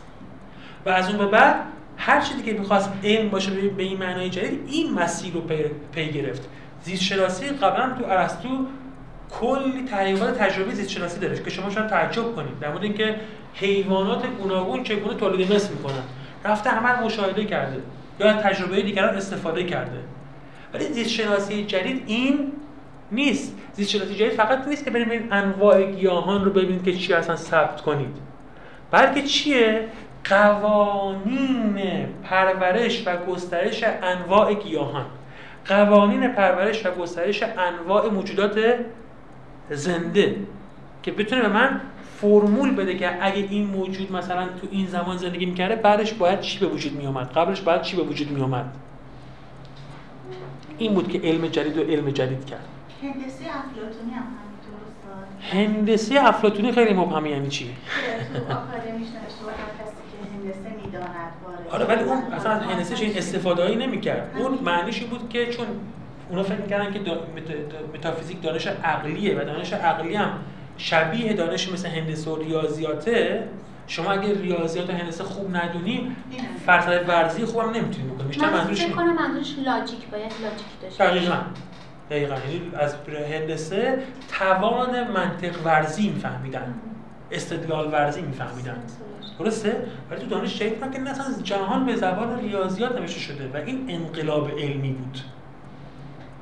هم بود تجربی داشت هم فرمول های کلی داشت و خیلی غریب بود دیگه. متافیزیک متافیزیسین ها سالها تو سر کله هم زده بودن. که آقا جهان چیست؟ و ما رو به یک گزاره یقینی نرسیده نرسیده بودن. گالیلو کپلر و کوپرنیک و نیوتن شروع کردن و جهان رو تغییر دادن. و کسی نمی‌تونست مقابلش بگه نه این نظر توه. به نظر تو خدا وجود ندارد. به نظر تو مثلا جاذبه اینجوریه. اثبات می‌کردن می‌گفتن که اینو بنداز روی این اعمال می‌کرد روی این اعمال می‌شد روی این لیوان اعمال. هر چیزی که شما می‌گفتی روش اعمال می‌شد. و این از این استفاده می‌شد. یعنی قوانین پرتابه به اصطلاح ها باش رفتن ماشین ساختن که همون کارا رو انجام می‌داد. باش لوکوموتیو ساختن باش گاز ساختن باش تکنولوژی ساختن. علم خودش هم جهان رو به درست توضیح می‌داد هم به کار می اومد حساب کن این چقدر فهم کرد با متافیزیکی که حرف حرف حرف حرف حرف بی نتیجه این چیزا شکاکیت رو ایجاد کرده بود. می‌تونیم بگیم متافیزیکا بیشتر حالت سفسطه گرما رو داشتن ادعای مخالفاشون این بود. نه شما سفسطه و مقالطه می‌کنین اصلا. ها؟ و فقط این نبود. اگه دقت کنید اینو می‌گفتن. اصلا این نوع که شما بهش مشغولین شناخت عقلی جهان اونجوری که ادعا کنید اصلا چیزی جز سفسطه ازش در نمیاد. باید این شناخت علمی جهان بکنید. این راهی که شما می‌روید به ترکستانه. درسته؟ این نزاع تجربه گرایان و عقل گرایان در واقع این مسئله رو می‌خواست پوشش بده. اینجا تو دسته شدن در آغاز دوره جدید. آیا اصلا عقل یک منبع درست معرفت هست؟ یا عقل اصلا این منبع مستقل معرفتی نیست؟ تجربه منبع اصلی معرفته. اینا دقت کنید. نه تجربه گرایان بالکل منکر عقل بودن نه عقل گرایان بالکل منکر تجربه بودن. هیچ کس که نمی‌تونه عقل رو بذاره کنار. ولی تجربه گرایی میگن که عقل چیکاره است. می‌گفتن ما ما الان من با مشاهده می‌کنم که این ماژیک این ماژیک این ماژیک رو مشاهده می‌کنم. اینا هم مشاهده می‌کنم. اینا میره یه دستگاه ذهنی داریم به نام عقل. این اینا رو مرتب می‌کنه. ها؟ میگه که این این که دیدی میشه چهار تا ماژیک. اینا هم میشه تخت پاک کن اون هم میشه لیوان. من اینو برای تو دسته بندی کردم. اینو گذاشتم اینجا اینو گذاشتم اینجا اینو گذاشتم اینجا. درسته؟ من الان میگم که اینجا مثلا مشاهده می‌کنم که هفت نفر اینجا. اونجا مشاهده می‌کنم دو نفر هستن. اونجا مشاهده می‌کنم یه نفر هستن. ولی ببین تو این ساختمون چند نفر هستن این جمع زدنش کار کیه؟ اینا حساب و ریاضی عقل انجام میده درسته. تجربه گرا نگفت عقل ما کار نمی‌کنه. گفت ولی عقل ما اینجوری داده ها رو بهش میدی اون برات طبقه بندی و محاسبه و جمع بندی می‌کنه. عقل خودش منبع مستقلی برای شناخت جهان نیست. برای همین اساس شناخت رو تجربه شکل میده که ورودی دانشه. تجربه باید باشه تا داده ها رو به ما بده. رنگ ها رو بده اشیا رو بده صداها رو بده بوها رو بده واقعیات رو ما یکی معرفی کنه. عقل اونجا مثل کسی که ها تو کتابخونه نشسته. مواد رو از کتاب میاری از میاری داخل کتابخونه اون بعد بررسی می‌کنه میگه آن این رو باید بزنم تو این قفسه اینو باید بزنم تو این قفسه. اینا خیلی نقشش مهمه. قابل انکار نیست اگه نباشه اصلا ما به شناخت نمی‌رسیم. ولی بعد از تجربه مهمه. چون اگه تجربه نباشه شما اصلا جهان رو نشناختیم. این ادعای تجربه گرایان بود. اساس تجربه است. مهمترین علم هم اینا فیزیک بود. دادای تجربی عقل مهمه تو مرتبه بعدی. ولی عقل گرایان میگن که چی؟ میگن که نه. شناخت درست و حقیقی رو کی ما میده؟ عقل عقل. گرایان داریم صحبت می‌کنیم. عقل ما میده. تجربه هست ولی شناخت جزئی و خطا آلود به ما میده. شناخت کلی و آری از خطا به ما نمی‌تونه بده. توی این طرح تجربه گرایان کسی در واقع کسایی که مهم میگه فیلسوفای مهم تجربه گرایی کیا هستن؟ جان لاک فرانسیس بیکن فرانسیس بیکن کی نه بارکلی و یون که اشاره کردیم بهش. توی طرف عقل گراها کیا قرار داشتن؟ دکارت اسپینوزا لایبنیتز و فیلسوفی مثل به اسم مالبرانش اینا یه شناخته شده تریناش خیلی فیلسوفا بودن. اینا کسایی که فلسفه ازشون نامورده میشه. بارکلی کجایی بارکلی انگلیسی بوده. اسکاتلندی انگلیسی. اینا بیشتر تجربه گرفتن کلا انگلیسی زبان بودن اکثرا. این نزاع وجود داشت. تجربه گرایان گفتن که شناخت باید تجربی باشه و بنابراین چی رو رد می‌کردن؟ بنابراین گفتن که دانشهایی مثل متافیزیک که ادعا می‌کنه شناخت عقلی با عقل محض می‌خواد جهان رو بشناسه خیلی دانش معتبری نیست. فیزیک دانش معتبری توش عقل به کار گرفته میشه. شیمی دانش معتبری توش عقل به کار گرفته میشه. ولی متافیزیک ادعا می‌کنه با عقل می‌خواد جهان رو بشناسه خیلی دانش نیست. اون رو خیلی جدی نباید بگیریم. عقلگرا اینا که داریم بیشتر توی اروپا جنوب اروپا بودن فرانسه و آلمان. آره. دکارت فرانسویه اسپینوزا هلندیه لایبنیتس آلمانیه مالبرانش هم فکر کنم بیشتر همین فرانسه لایبنیز چی؟ لایب- لایبنیتس لایب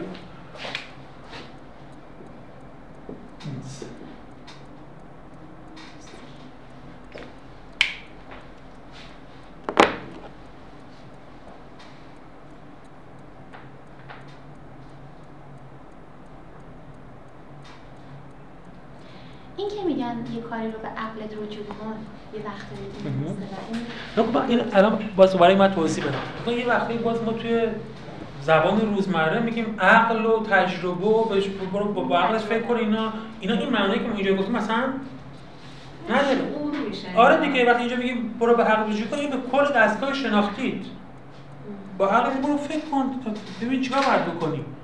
اینجا ترمای تخصصی هم الان عقل در مقابل تجربه. شناخت عقلی در مقابل شناخت تجربی. شناخت تج... هر دوی اینا گفتم تو هر دوی اینا اینجوری نیست که هیچ کدوم توی شناخت عقلی اصلا تجربه. نباشه یا توی شناخت تجربه اصلا عقل نباشه. ولی قضیه که اولویت رو به کی میدیم؟ توی تجربه میگیم از تجربه است عقل فقط پردازشگره.